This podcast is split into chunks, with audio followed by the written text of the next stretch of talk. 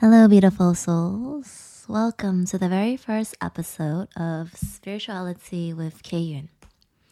For this first episode, I want to introduce myself and share with you the story on how I began my spiritual journey. I was born and raised in New York City, and like most Asian kids, I studied finance and accountancy, kind of just blindly following the advice and footsteps of my parents and my elders. Then after that, I entered the corporate world. And that became my life for the next couple of years after my undergraduate degree. Just working a nine to five job in the hedge fund world, usually staying way past five p.m. At the same time, I was completing my master's degree and climbing up that corporate ladder.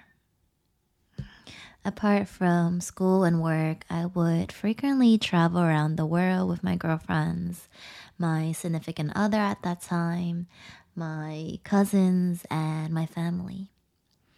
Weeknights and weekends would be lots of late night partying, Thirsty Thursdays happy hour, Sunday free flow champagne brunches, fine dining at Michelin restaurants, weekend getaways to the Hamptons or the Poconos, shopping, shopping on Fifth Avenue or Soho, literally a few times a week for all the latest it items, trying to catch all the Broadway shows and the plays and the Cirque du Soleil's in Times Square. And after my breakup from a long-term relationship, I put myself back out in the market and started dating one guy after another. Basically, everything that I was doing was what I now know to be called living in this Maya world, or material world. So Maya means illusion, or that which is not, in Sanskrit. You'll probably hear me use Sanskrit quite often. It is the oldest language and the language of the angels. If you're a yoga practitioner, all the poses you do, the asanas, like adho mukha svanasana, downward facing dog, or Bhujangasana, cobra, or Shavasana, corpse pose. All these names are in Sanskrit. So going back to Maya, everything that I was doing or chasing for was actually just an illusion. Now, I know this may sound a little crazy, especially if you're hearing it for the very first time, but let me explain. It was an illusion because all the things I was going after, whether it was possessions, titles, relationships, fame, wealth, everything. Everything was, still is, and always will be temporary, impermanent, and fleeting. All things in material world are constantly changing. And my happiness was dependent on all these beautiful things that weren't actually real. And since they were not real, real, everlasting, eternal happiness could not be attained from them. Happy moments were short-lived. I was pretty much stuck on a hamster wheel chasing from one thing to another and then to another. I was searching for happiness, but I was never actually happy because the moment I attained it, my monkey mind wanted the next new thing.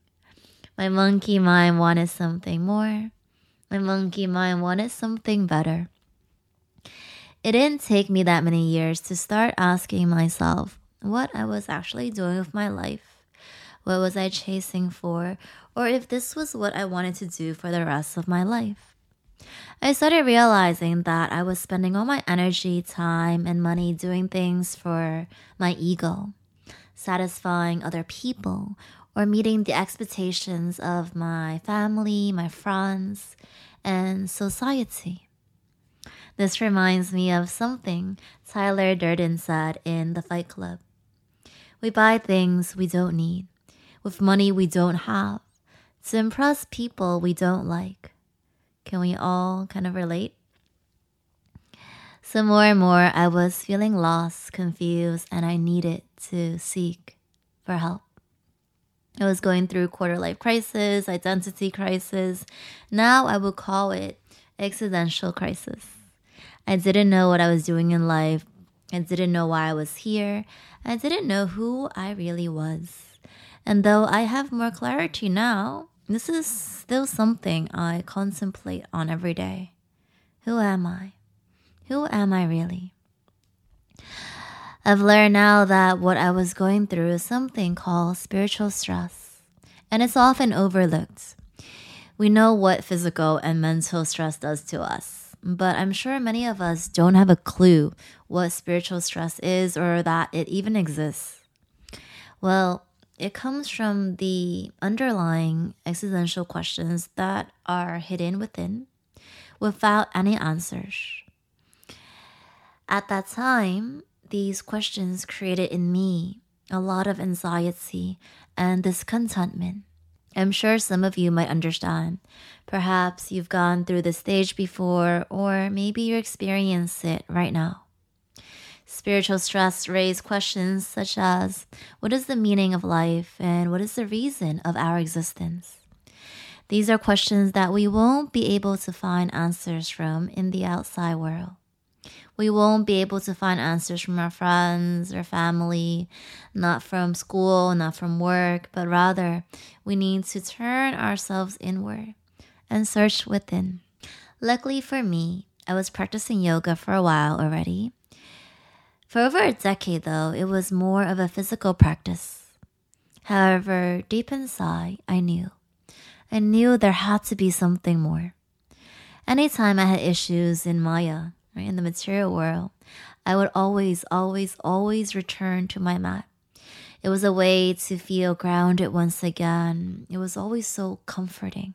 And each time I was able to reconnect with my inner self, I found peace and calmness within, regardless of what was happening in the external world. My practice eventually led me to spirituality, and that's how I embarked on this beautiful sacred journey. Yoga may seem like an exercise for most people today, but in truth, it is a sadhana, which means spiritual practice, again in Sanskrit. Regular sadhana removes our impurities and clears the mind. When we have more clarity, we find answers to our existential questions. We start to understand who we really are, why we are here, and more importantly, we reconnect with something beyond ourselves. Some people who may have a particular faith would believe that this something higher is God. It could also be the spirit or the truth or the source of all that is. And all these things are outside of us. Other people may feel this higher energy is something inside of us. Or perhaps God dwells within all of us and within all living beings. Some others may believe that it's a combination of both, external and internal. Spirituality teaches us to look beyond the surface of things and trust the process of how our lives unfold. This can be particularly useful when our lives become challenging and stressful. With this practice, we understand that everything happens for a reason, and we know that we are supported and held in times of difficulty. Part of the reason why people get depressed is that they're looking for some kind of explanation as to why these things are happening to them. But sometimes the wisdom of why is only revealed later. So a spiritual outlook helps greatly during tough times, as it can increase our patience while allowing us to stay trusting and grateful in this higher loving force in the universe. Well, there are many ways that we can tap into our own spirituality. For me, I love meditation, breath work, chanting mantras, spending time in nature, earthing, yoga asana practice, praying to the divine, performing selfless services, studying scriptures, energy work, and just so much more. Taking time out to attend a spiritual retreat is one of the best ways to reconnect with your inner self. I actually hold sadhana retreats a few times a year, and I have one coming up next month in Hong Kong.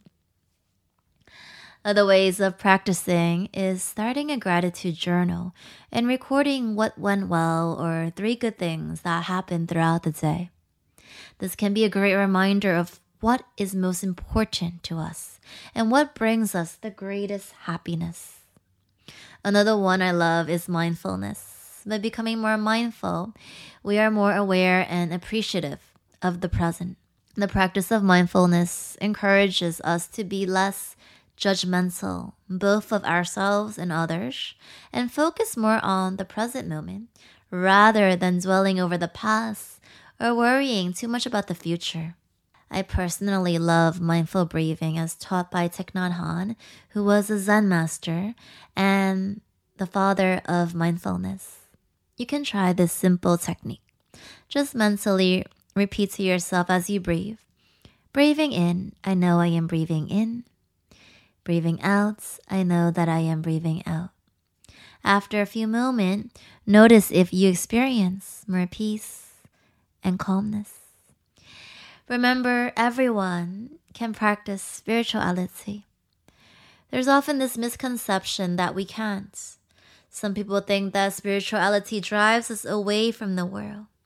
But in truth, spiritual life leads us deeper into it. We often think that we are human beings having a spiritual experience, but actually, we are spiritual beings having a human experience right now. Generally, when one comes on to this spiritual path, feelings of contentment, gratitude, acceptance, joy, peace, and bliss comes naturally. For me, my spiritual practice completely changed my life. If you knew me back then, you would probably not recognize me today. I'm really looking forward to share with you my experience with spiritual awakening in the following episode. Namaste, everyone. Just in case you're hearing this for the first time, it means the divine lights within me honors the divine lights within you.